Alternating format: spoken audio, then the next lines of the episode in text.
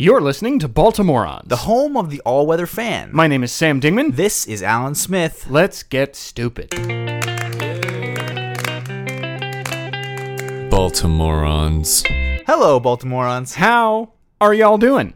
I hope that it's uh, with a, a a step back from the ledge after a grim week uh, of Orioles baseball. The last two games, two wins against the hated New York Yankees, have given us a little bit of window for hope. And perhaps a little bit of a window into our own souls. and how how close said souls are to the brink of despair. at any at any point. So here we are, episode 51, uh, which much like the area sharing the same name is clouded in secrecy. I'm already so happy about this intro. We don't know a lot about the history of the number 51, but we suspect this is because, and this has borne out through many searches around the internet, that we, as regular laypeople, simply cannot handle the deep, dark truth behind the curtain that our government is keeping us in the dark, because the real truth is just too much for us to be able to handle.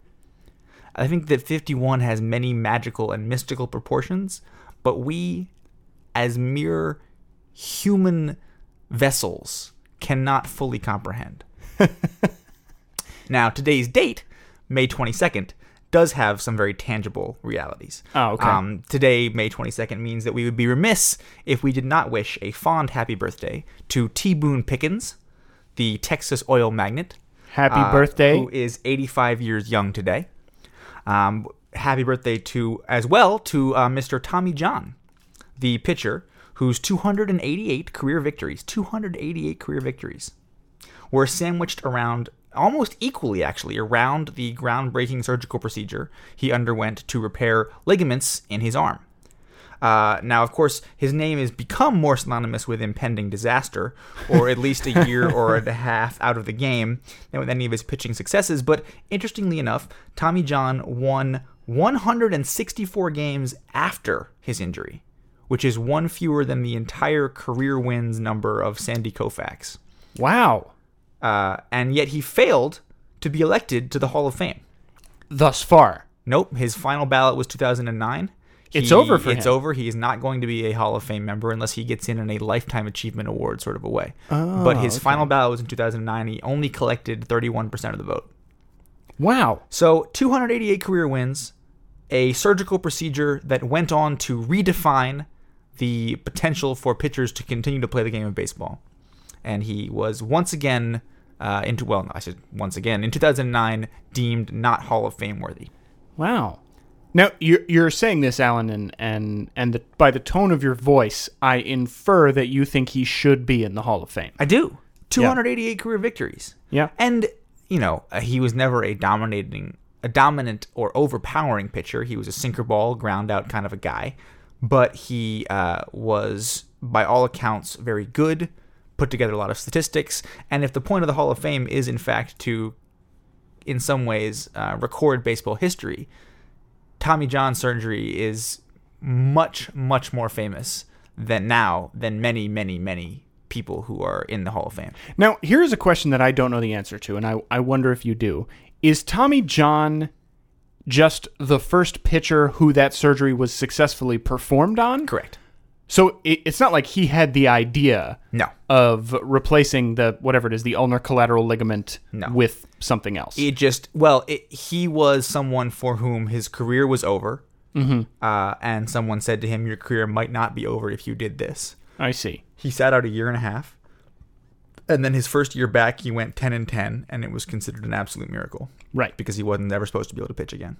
You know, So you know, it, it's it's it's like it's more like Lou Gehrig's disease than it is uh, like the doctor was named Tommy John or anything along those lines. Okay, okay. Well, because I realized as you were saying it that every time I hear Tommy John surgery, I always think to myself, Tommy John, that medical genius.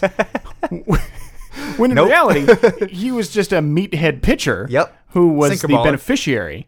Yep, yep, yep. Interesting. Uh, mm, speaking, however, of um, miscarriages of justice,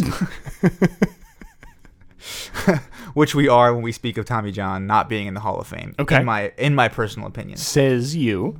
Speaking of miscarriages of justice, since we last spoke, the Orioles have gone through a classic Orioles week, um, getting swept by the Padres, then being swept by the Rays, then dropping an extra inning heartbreaker to the Yankees, uh, and it's been grueling. It's been unpleasant. And with the suspect starting pitching suddenly joined in the oh shit column by Jim Johnson and the Orange Curtain, more than a few Orioles fans are straying toward the panic button. So, what do we do, Sam, when our pitching is suddenly getting battered more than a cod after a bachelor party woke up in a Long John Silver's? I have so many questions about that about that simile or metaphor, but I'll please continue. Well, I realize that we've been a little bit profligate here on this show. Have we? We have, in our Orioles fandom. We've been giving advice out to Mets. Mm. We've been talking to Cardinals fans about upcoming potential dynasties. A cardinal sin. A cardinal sin, indeed. Basically, we've been resting on our laurels. have, so- been, have been doing a bit of that. This week, Baltimoreans, we've done away with any guests. We've hunkered down, and we're going to make an effort to get this team back on track. And like I mentioned, like I mentioned, since we came to this realization on Monday, we have been mildly successful. The Orioles have won two games out of three from the Yankees. Uh, and You're welcome. we think we've got things moving in the right direction again. But Sam, I want to share a very revealing text message that I received from you. I believe it was late in the evening on Saturday during what I believe was the 12 to 10 loss to the Tampa Bay Rays. Okay. Okay. Um, and the text message read as follows. God fucking damn all of the fucking goddams. now, I was wondering if you'd like to expand on that at all for our listeners, or if there's anything you'd like to add to No, that. I- I, think very prescient statement. I think I summed it up pretty well, uh, if I may. Um, it, with with that that I think fairly innovative combination of epithets. so yeah, it was it was uh it was it's it's grim, and suddenly I don't have faith in our bullpen as much as I used to, uh, which I guess we'll talk a little bit more further down the line. But um, what are you thinking? Is is is Goss mania enough to pull us out of this tailspin? Well, well, what I would like to say in terms of prescriptive measures, Alan, um, what I would like to say is you can never leave me alone in Hootenanny Studios again. You're not allowed to do it because, as as those of you who are regular listeners to the show um, will be aware. Alan and I were uh, forced to broadcast under duress last week. Alan was on an Amtrak train, and I was hiding uh, in a conference room for half of the show and then back here in Hootenanny Studios by myself. And what happens, Alan, when you leave me alone at Hootenanny Studios is that I succumb to delusions of grandeur. Uh oh. I'm sitting here by myself. I don't have you to check the mental ambition that I that I uh, sometimes uh, let get out of control, and I start dreaming up segments about how the Orioles are a dynasty in the making. Which is exactly what last week's show is about. And what do they do? They promptly go on a six game losing streak. And what fragile credibility we have assembled here over 50 episodes is completely ruined. It's true. So I, I think the first step in in not allowing another six game losing streak to happen, Alan, is for you to not go out of town again. All right. Well, we can do with that. We we can't allow you to do that. Done. Okay, good. Uh, also, it'd be good if you do not leave my house when we are done recording here this evening. That's the only way that I'll feel safe. That's going to be a trouble, but we'll see what we can do. Um, now, Alan, I, I've noticed uh, this evening uh, you, you have a little bit of a case of the sniffles. Yes, You've uh, you got a gimpy leg. it's true. Uh, I too. I got I got a twitch in the eye, and uh, a, a a general um, uh, oogity boogity in the stomach. Sure, sure. So so I went to see Doctor Showalter Ah, the good doctor. today, and he diagnosed me Right. with an acute case of gossmania. Ah, I have got the gossmania. It gets in your bones. It is in the bones, and it is shaken, and it is bacon. Excellent. Now, uh, So you're a you're a you're a believer that the double A domination is an accurate representation of how he will fare against the terrifying, terrifying bats of the Toronto Blue Jays lineup. No. Okay. But I like the move. Okay. I like the move on the part of uh, Buck Showalter and Dan Duquette because right now the Orioles badly need an infusion of capable starting pitching. Testify. Testify, right? Amen. Uh, glory, preach it. Indeed. They they desperately need it, and it's too early in the season. You're not going to pry away any kind of credible starting pitcher from another team unless you drastically overpay. Right. We're not going to be able to make a difference-making deal like that Right. until the trade deadline when there's a team that's like, you know what? We're not going to win this year. We're not going to win this year. Let's restock the farm system. Let's offload some salary to the Orioles. What whatever the case may eventually be with that kind of maneuver. Um, but action is necessary. I think we can agree. Something needs to be done right now. yes. And so I like that we're going to our strongest card because uh, I, I mean I think if Dylan Bundy was healthy right now, he's the one who would be getting called up. He's not, and I don't think any of us is under any delusions that Gausman is ready to come up and be dominating. But it's he did pitch against major league hitters in spring training and didn't embarrass himself. It's true. Um, and what we what we need right now is not uh, we don't need somebody to come in and throw a complete game every fifth day. No. We, we need somebody to give us quality innings and not um, Six and two thirds and two runs would be just fine. that which we got from Jason Hammel this evening. And that's true. Um, and uh, I think there is at least as good a chance that Jason Ham, uh, sorry, that uh, Kevin Gausman will be able to do that um, as that he will get completely blown up. I'm a little concerned about the fact that he, the, I believe it's the slider is still a little bit of a work in progress for him. He's mostly fastball changeup right now. Right. Um, that's, I think, it's pretty clear that that is not uh, an arsenal that is going to get you through three rotations of a major league lineup, especially in the American League East. Um, so I, I don't have, I don't have astronomical hopes, but if he can be, um, I would say eh, slightly better than Tommy Hunter was as a starter. um, and we get Wei Yin Chen back, and Miguel Gonzalez, uh, who seems to be healed, regains the form that he had last year. If Chris Tillman continues to pitch well, if Jason Hammel pitches uh, as even you know not even quite as well as he did tonight when he went six and two thirds against the Yankees, um, we can hobble our way. We have the offense to hobble our way to midseason when we can make a more meaningful deal, in my opinion. And this suggests that you don't think that uh, that Jim Johnson has anything structurally wrong. It's just the inevitable hiccup that comes once in a 35 successful save conversion series. I think that's all we're talking about. I All think right. that's all we're talking about. I, I mean, if it, uh, you're you're uh, you you look more relieved than you should be by me stating a completely unformed opinion about this. yes. Um, Well, I feel much better. Well, I, I do want to go back to uh, to Gausman for that might just a be the second. Goss Maniac talking though. it it it can have an effect on the brain. Um, I was having a G chat conversation today with Jake from the Bird's Eye View podcast. ah. and uh, we were talking about sort of the the fanfare that should perhaps accompany Kevin Gausman in his first appearance. Um, and one of the things we were talking about is it, he should perhaps be um, escorted to the mound to take his first warm up pitches in the major leagues by a Prince Ali type menagerie. Some elephants and uh, Sure, sure, sure, you know monkeys doing tricks, that Yeah. kind of thing.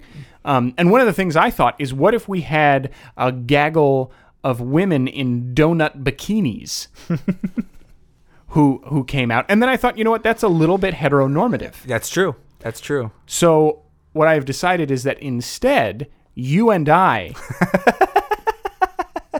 on Thursday night Ah. should wear donut bikinis. That's Is this a to thing the game? to? Well, I'm not saying we need to get on a plane and fly to Toronto, Okay. but here in my Just home. sitting around. Yeah, Well, sure. You- you're willing to do so you're saying me? Thursday. So yes, yeah, yeah, yeah, yeah. yeah. Every Thursday. That's just kind of what my, my Thursdays are usually like. Oh, th- see, uh, now that's a thing I didn't know. this is why I need you to not leave my house because you're doing things behind my back that. Well, every start that he's had so far in Double A has been accompanied by at least some form of donut themed paraphernalia. well, okay, and he's pitching to an unspectacular ERA at Double A, Well, 3.3 three point three, and but that's a that's a uh, that's a Double A. Double A. Okay. But I bet nobody's wearing donut bikinis at double A. That's the kind of thing that gives a guy some focus. You know what I mean? I think I think that's the kind of thing that that that makes a young pitcher realize Right? that He has to get his shit together. yeah, yeah, people are willing to go to great lengths for it. We have made a significant emotional investment in Kevin Gausman's well-being. How old is this man again? 22? 22. 22. Yeah. Good. Mm-hmm. Good. How old are we? Let's not talk about it.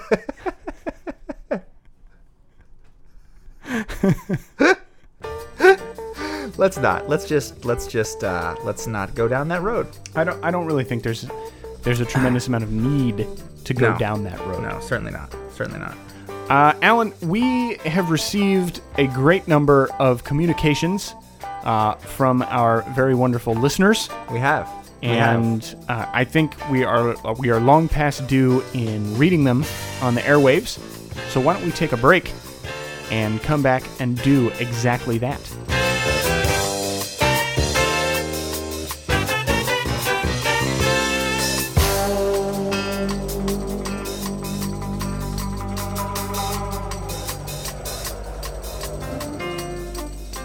You're listening to Baltimoreans. The home of the all-weather fan. This is Alan Smith. And this is Sam Dingman. Ladies and gentlemen, last week on episode 50 of the program, we actually, you know what? You know what? Before we get into this, Alan, I need to go back to the fish metaphor Okay. that you used in your characteristically brilliant intro. The the cod Right. in this in this example is Yes. at a bachelor party. Yes. Now, is it, the, the the series of questions I had were the following, Right. uh, which are actually really just two questions. Sure. One is he is it a fish at a human bachelor party or is it a fish at a bachelor party for his fellow fish? My assumption was merely a situation for the fish to get drunk enough that he would accidentally wake up in a deep fryer in a Long John Silver's. Okay. Okay. so actually really that's just the one question I had is because it's equally funny either way I think. Uh, is that we have a fish who is going out with his fish buddies. Right. And there's a just a really tragic outcome to the evening. Or it's a fish who's out with human males who are like, "Oh, you're a cool fish. You can hang out with us. Right. What do you think we're gonna do? Are we gonna like turn you into a Long John Silver's at the end of the night? We Who wouldn't do knows? something like that, but then they do. Either way, the fish ends up pretty battered. It, which is, of course, what's the really funny part of it. Just a peek behind the curtain here, ladies and gentlemen, uh, at Hootenanny Studios. It's it's basically like the writing room in the Daily Show. Yeah, I, I don't think there are too many dissimilarities between Hootenanny Studios and the writing room on The Daily Show. Okay, so uh, this is episode 51 of Baltimoreans, and on episode 50 right. of Baltimoreans, we asked you, the very excellent and wonderful listeners, um, two questions. The the questions were um, we we noted in the show that home attendance uh, seems um, to the anecdotal eye to be somewhat down this year. Um, and we were wondering if you are an Orioles fan who lives in Baltimore, what's keeping you from going out to the park? Uh, and then also because, as mentioned earlier, last week's episode was recorded under very odd circumstances, Alan being on an Amtrak train and me hiding in a conference room at my office. Uh, what are the greatest lengths that you've gone to to take in an Orioles game? Uh, so some of you fine people went over to BaltimoreAnsPodcast.com, clicked on contact, and reached out to us, uh, which is something that you could do again Or you who have not yet done it could feel free to do. I, I think any of the fine people whose whose submissions we're about to read would tell you it was an exhilarating experience that they'll never forget. Just some really nice customization of the HTML at that Tumblr page. It's it's, uh, it's it's it's sure to just pop right off the screen. Indeed, I, you should probably wear protective eyewear. All right. Uh, our first email comes to us from the aforementioned Jake of the Bird's Eye View podcast, a fellow member of the Orioles independent media community, And a true Baltimorean. and a true Baltimorean with greater uh, claim to the name than either of us, Alan. Um, he writes, Gents, on this week's Big 50 extravaganza, yeah, that is. We should have our name for That's it. better than the name we came up with for it. On this week's Big 50 extravaganza, you asked for feedback on the most ridiculous lengths listeners had gone to to catch Orioles games. When I was a kid, I couldn't make it all the way through West Coast ball games. I say that in a way that makes it sound like this is no longer the case, which is a lie in every respect. anyway, I used to listen to the ball games on my boombox. And you're you're dating yourself there, Jake. Which had a CD. I also had the same boombox. Um, I used to listen to the ball games on my boombox, which had a CD player and a dual cassette deck. I would pop a 90 minute cassette into the boombox when I started to feel myself doze off so that I could listen to the melodious sound of Jon Miller's voice, also dating yourself, recount the events of the last couple of innings. My parents thought this was a ridiculous habit, but I thought it beat the hell out of reading the paper or just waiting to catch the news on TV. sure. Very often, I wouldn't catch enough of the game and would listen to the end of my tape only to discover that I had no idea what happened with Brady at the plate, two on, two down, in the bottom of the eighth. It was imperfect, but it was mine. So my question, Jake, is when would you listen to the tape that you just recorded? Would you wake up in the morning and immediately put it on play? Would you transfer your boombox to a handy Walkman and take it with you to school? Some key details omitted from your tale, which has left your credibility in tatters, Jake. um, no, actually, this is this is an amazing email, and I think uh, is a testament to. Um, it- it's so easy to watch baseball these days. It is. Uh, it, it's just stupidly easy to watch baseball. Um, In some ways, it's it's hard to avoid watching baseball. it's hard to avoid. And I think one of the things Jake's email points up is the fact that uh, not only did you have to go to greater lengths in the in in our younger days to to take in um, a baseball broadcast, but also th- it it felt more important because it was harder to get a hold of. Right. You couldn't immediately turn on ESPN and watch all of the highlights of the game. You couldn't immediately go on the internet and find all the box scores. You couldn't go watch a pitch by pitch. It was either you'd listen to it on the radio um, or you didn't. Well, and and even now, you know, it, though you can do those things, you're not being taken through it in in in real time by Jon Miller, who is of course the master uh, broadcaster of our generation. Um, and and you know, I, I think uh, I I don't want to say it's like we've lost something because obviously it's it's great and we get a lot out of having the convenience of having all these scores at our fingertips, but um, there th- there's a purity to the experience Jake is describing that um, is is no longer that is different than it, it requires a greater and deeper investment. I guess is what I'm trying to say, um, because it was also a lot easier to avoid knowing the outcome of the game. You wouldn't have people like uh, you, Alan, or our dear friend Ben Maston texting you various updates because cell phones didn't exist. Um, and you, it was possible to wake up in the morning and realize I don't know how the game ended, and I'm going to find out now as Right. though I was still awake and it was still last night and it was still happening. Um, just to share, Live ish. Yeah, live-ish Yeah. just to share a, a personal anecdote um, in the vein of, of Jake's email, uh, yet last night I knew that I was not going to be able to watch the game in real time because I had a recording s- session scheduled for my other podcast when I got home from work. So I thought, no problem. I am a person who pays for cable only because I want to be able to watch Orioles Yankees games. so, which is a sad commentary in and of itself. Uh, and I have a DVR component to my cable subscription. So before I left for work yesterday morning, I set up the DVR to record the Orioles game. Right. So I come home last night, I record the episode of my other podcast, And then afterwards, I go into the living room, I sit down with a beer, and I start watching the Orioles game on tape delay. But here's the thing the DVR, and I didn't realize this, I guess is preset to only run for three hours or for as long as CBS Uh, or the local CBS affiliate had allocated for the game to go. So guess when the recording cut off? Top for the tenth. After the top of the 10th. when it was still Son 2 to bitch. 2. So I said to myself, what do I do? What do I do? I have invested so much effort and time into not just checking the outcome of this game. And and if I give up now, I'm going to feel like I wasted all the time that I've spent. Right. So here's what I thought to myself. I was like, you know, I bet Yes is rebroadcasting the game right now. Because at this point it was like one o'clock in the morning. Oh, good. Good. so I switch over to Yes. Sure enough, they are rebroadcasting the game, which is in the rebroadcast currently in the bottom of the fourth. Oh no. So I'm like, no problem. I have to edit that podcast I just recorded. so I come in here to Nanny Studios. I sit down. I edit the podcast. I put it together.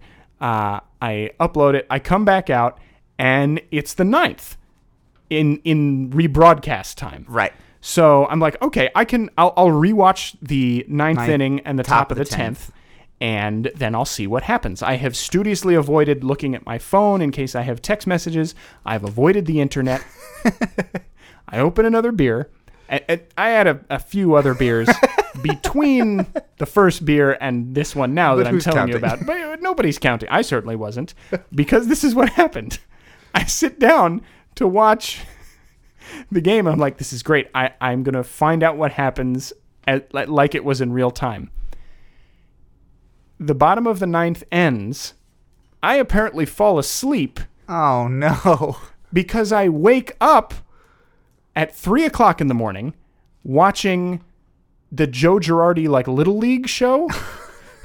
Because I, I open my eyes and it's Joe Girardi like hitting fungos to a bunch of seven year olds. and I'm looking at the screen and I'm like, that what happened to the game? Is there a rain delay? No, that wouldn't make sense because I was watching the rebroadcast. Why is it three o'clock in the morning? oh, Oh, my god! and I look down, and I, I should also point out, just because I have a relationship of trust with the listeners, I was dangerously close to completely naked. Because I also did that thing where, like, you figure I'll get almost ready for bed, Right. and right. then I'll just I'll have at the last second you'll dive into bed right before sleep captures you. not that I sleep naked, wh- whatever. It doesn't matter. It doesn't matter, you guys. That part's not important. What's important is that I wasn't wearing the the the tuxedo that I customarily want. sport. or the donut bikini. Uh, right, exactly. Thank you. Yeah. And uh, so, as I'm sort of coming to terms with the fact that I've slept through the outcome of the this game, second time round, the second time through, uh, my cat, who is uh, generally a wonderful, a wonderful presence in my life, stepped on me in a sensitive place, um, Oh, good lord. and I, I said some things that I didn't mean uh, about him and also just the universe in general. Um, and then I looked at my phone uh, and saw that Nate McLouth had hit a walk-off home run, and uh, Oh, was happy about it, but but also felt not as happy as you could have been. not as happy. At, you know, I, I thought I had a good plan, Yeah. and and it all got messed up. So, we have another email here from Baltimorean Unfortunately, there are 14 more minutes to this story. No, I'm just kidding. Baltimorean Nick, who writes, so uh, in a similar theme. So uh, recently, I had to go on a business trip to London for a week, um, making Nick clearly a more um, competent and successful business person than either of us. Bravo, Nick. Well done. The exact week of the O's uncharacteristic and exciting eight to four, eight and four West Coast trip. Um, whilst in London, I had to work nights, which were 6 p.m. to 3 to 4 a.m. Then, when I got back to the hotel and would pull up MLB TV on my iPad uh, and stay up until 6 a.m. local time to see all of the entire games live. Worked out pretty nicely, in fact, time wise. But the real pain, minus the unhealthy sleeping patterns, was connection issues. Since I was using too much bandwidth to watch MLB TV, every 10 minutes or so it would drop the connection. I'd have to go back into the Wi Fi settings to reconnect my and enter my name, room number, and Wi Fi password. In the meantime, I had international 3G on my phone and was able to get the updated box scores during the video being down. I managed to do this for six nights in a row. Hats off to you, Nick. That I is- think I would have gone to sleep at some point at 5 a.m. That is a strong effort. That is a very strong effort. I, I th- this kind of commitment reminds me of uh, something that I, that always entertains me, Alan. When you and I are watching the broadcasts on tape delay, um, the PS3 or the DVR uh, does this thing which it thinks is helpful, Right. which is that it shows you a running timeline of how long the game is. but the problem is, is as you get later, if the if the score is say the score is six to two, Right. in favor of the opposing team, and the timeline tells you that there's only three minutes left in the game, you pretty much know the Orioles are not going to co- pull it, come back and pull that one out. That one's not gonna not gonna work out for anybody. Right. So we have developed a a very excellent uh, squinting at the screen, or actually even like turning completely away and figuring out exactly how long to count off the fast forward. Right. So that we are we are in no way, shape, or form any more informed about the outcome of the game. Heaven forfend, we are at all informed. I was gonna say that is in many ways our general approach to baseball writ large. information, folks. Try at all points to pick up as little context and outside information as we possibly can. BaltimoreansPodcast.com currently features the tagline "The Home of the All-Weather Fan," which I think is accurate, but I'm considering changing it to hashtag information phobic since 2012. Uh, Nick, I wonder if if you're going to come up with a particularly egregious uh, data bill there.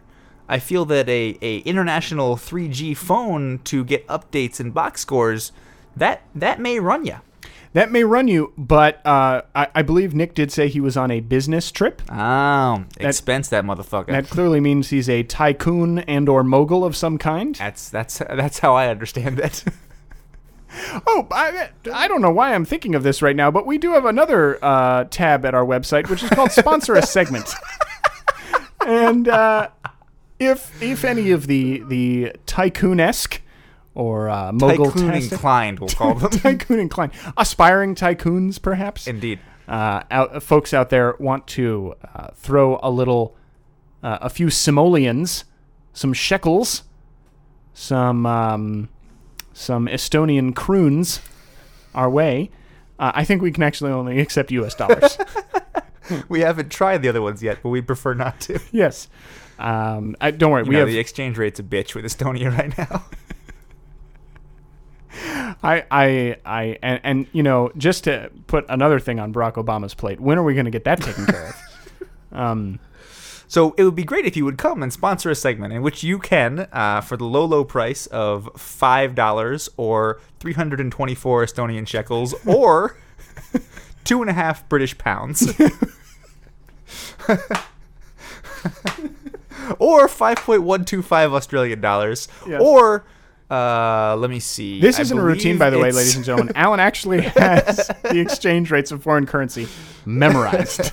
I think it's nine to one Hong Kong dollars right now. I'm anyway, not in a position to doubt you. the moral of the story is somewhere in the ballpark of five will get you 140 characters to be read off by either Sam or myself in literally anything you would like us to say. It's true. It's true.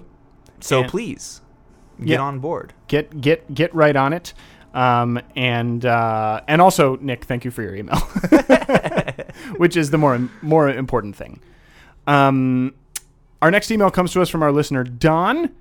Don says, "Just heard the Amtrak conference room podcast. I too am troubled by the low attendance numbers at Camden Yards, and unfortunately, I'm part of the problem. I didn't make it to a single game last season, and hmm. so far not this year either. Hmm. Worse yet, I used to go to 10, 15, 20 games per year. Wow. I used to live two blocks away in the lovely ah. neighborhood of Ridgely's Delight near Pickles Pub. My wife and I lived there for seven years, 2001 to 2008. Some of the worst Orioles rosters ever. of all time. Who wouldn't have guessed that the fortunes of the club would take a turn for the better as soon as we moved? In 2008, we Ah. sold our home and well, moved. we appreciate you taking that one for the team, Don. Yes, somebody somebody had to show up in those really just hideous years. Uh, Don continues In 2008, we sold our home and moved to the suburbs. She was pregnant, and we chose to start our family in Columbia, Maryland. In 2009, our son was born. In 2011, we had twins. Mazel tov. A boy Mazel and a girl. tov. Mazel Cheers. tov. Cheers. Yeah. That's, in all seriousness, way more important than baseball. Um, having three kids under the age of five is fun, but it doesn't make it easy to get to Oriole Park. they don't have the attention span. Though, to be fair, there's no excuse for me not hooking up with friends' sons' children and going to games. Sadly, suburban life has taken its toll on my social life. The good I've heard that happens. Suburbs. I would also put a, a healthy dose of that at the feet of twins. I, I would too. I would too. Uh, One can't abandon uh, one person against three. it's true. It's it, you're just. I mean, it's just numbers at that point. yeah, it's, it's it's a pure statistics game. Uh, the good news is the kids are getting older, and the family trips to see the Bowie Baysox. And by the way, did you notice I pronounced Bowie. Bowie correctly? Thank you very much, Neil, for correcting us. Um, family trips to see the Bowie Baysox have started. With a little luck and a lot of money, our family of five will have a 13 game ticket plan at Oriole Park next year, just in time for our World Series run. Don, I, I love the like optimism. it. I love the optimism. Um, what's interesting, I think, is that it seems like Don has uh, Don's was going to major league games regularly, and now has demoted himself to the minor leagues. He's like, you know what? I, I, I I'm, I'm, I'm bringing a little bit more complex repertoire to the table now.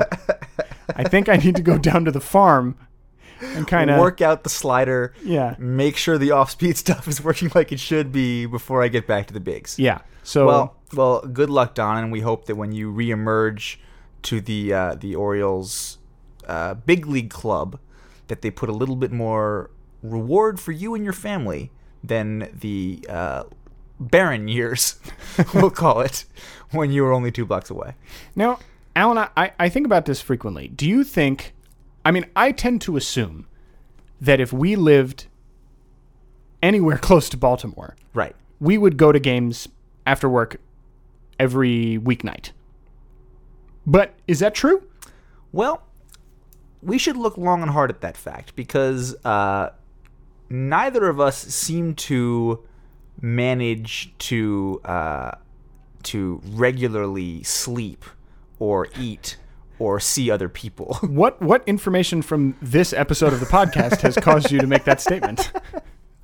so I would question whether or not. I mean, we seem to have enough difficulty just carving out some any two and a half hour period to watch the readily and constantly available Orioles baseball that we can carve out on iPads and TVs and internet streams. Yep.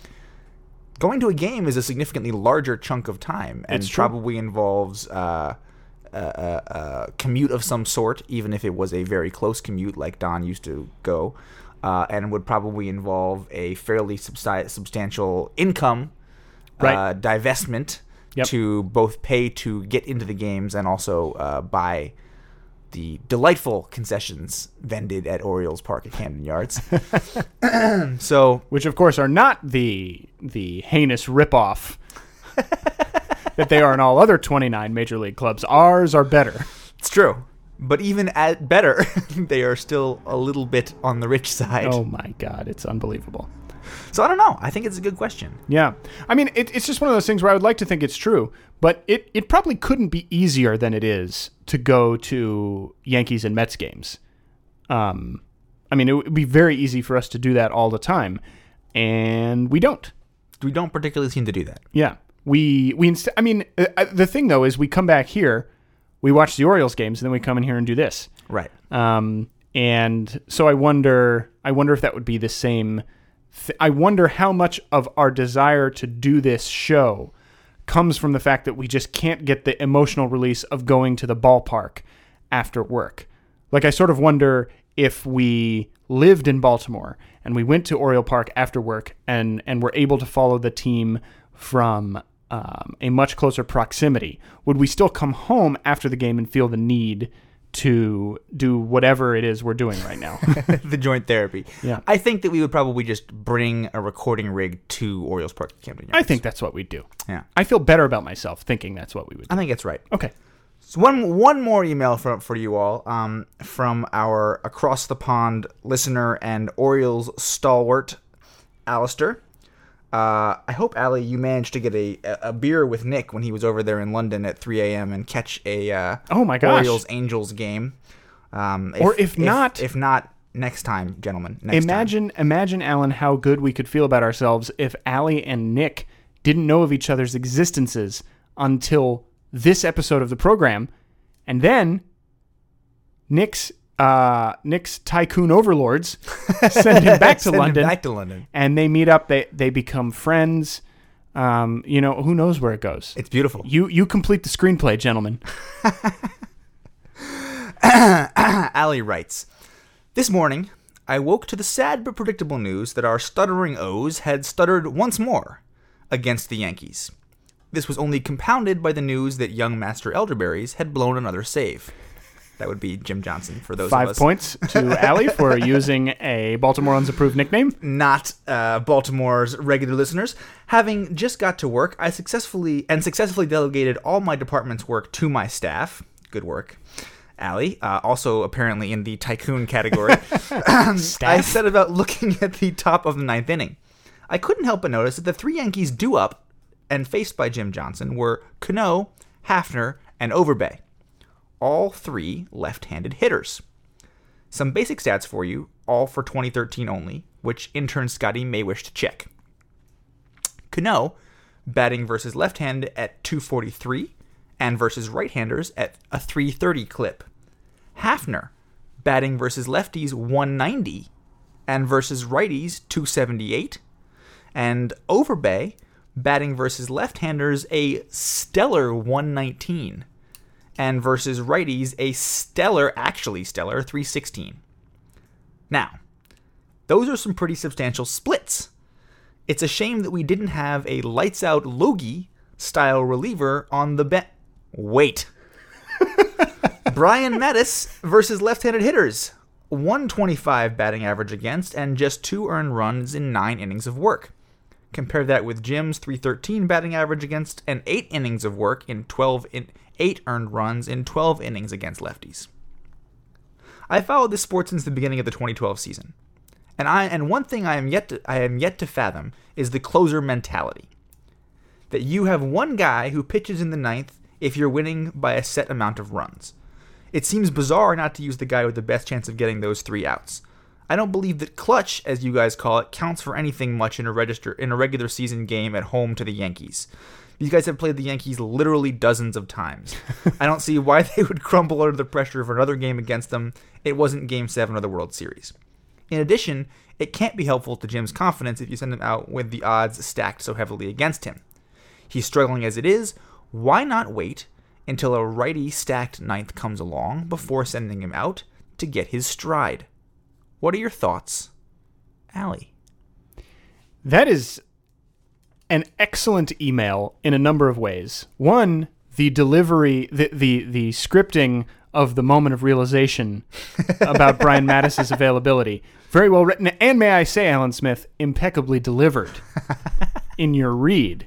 That was uh, I, I I am but a vessel for the genius of uh, Mr. Mr. Alistair Beswick. But but here's the thing, Allie also in that email uh, just uh, tucks in there the the tidbit that he's only been following baseball since 2012. Hmm. I read over it without even reading it. He clearly understands statistics better after one year and several months than than we do at all. Uh, which which doesn't necessarily qualify us to state an opinion on this excellent question, but I'll go ahead and do it anyway because that's obviously what happens. That's here. how we do. Um, I, it, uh, in all seriousness, Al and I were talking about this a little bit before we started recording, um, because it is a really intriguing question, and I will agree that if if you're if you're William Nathaniel Showalter, and you're only going off numbers, you obviously only have the the choice there is clear. it couldn't it couldn't be more clear. It's crystal clear.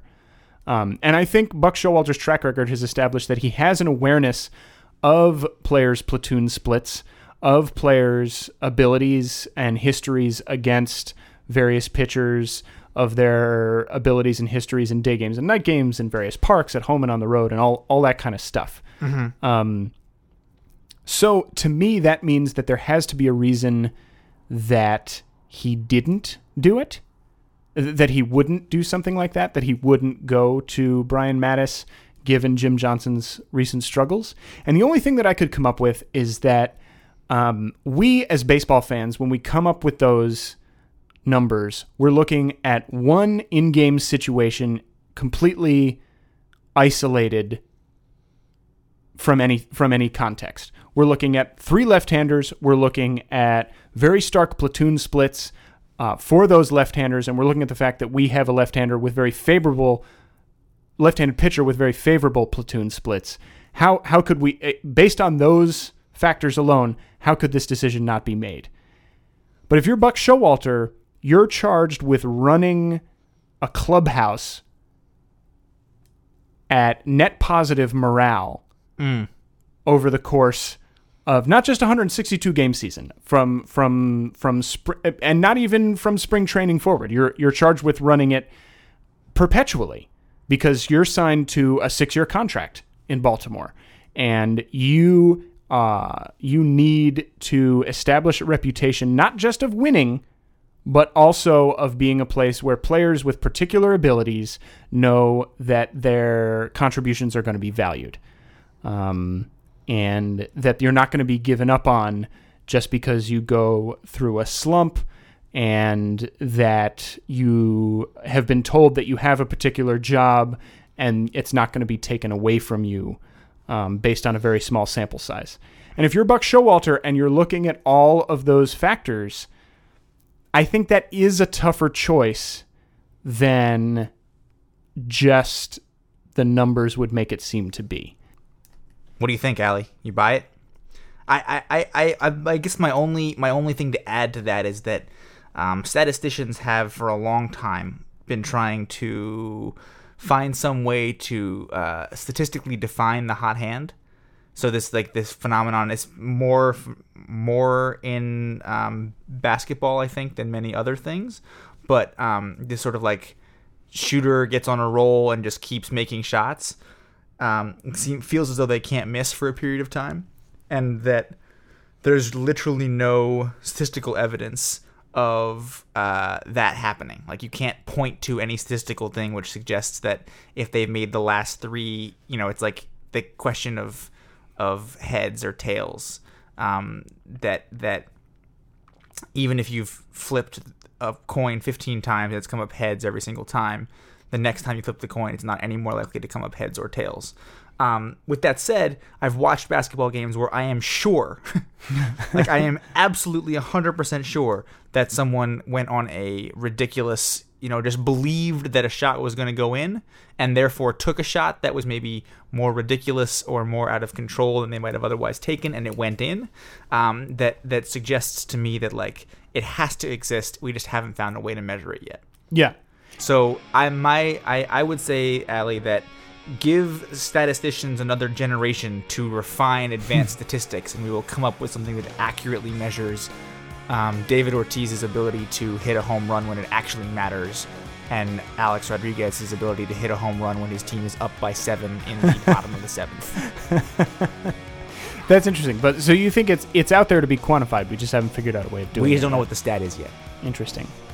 Well, thank you very much to all of you for writing into the show.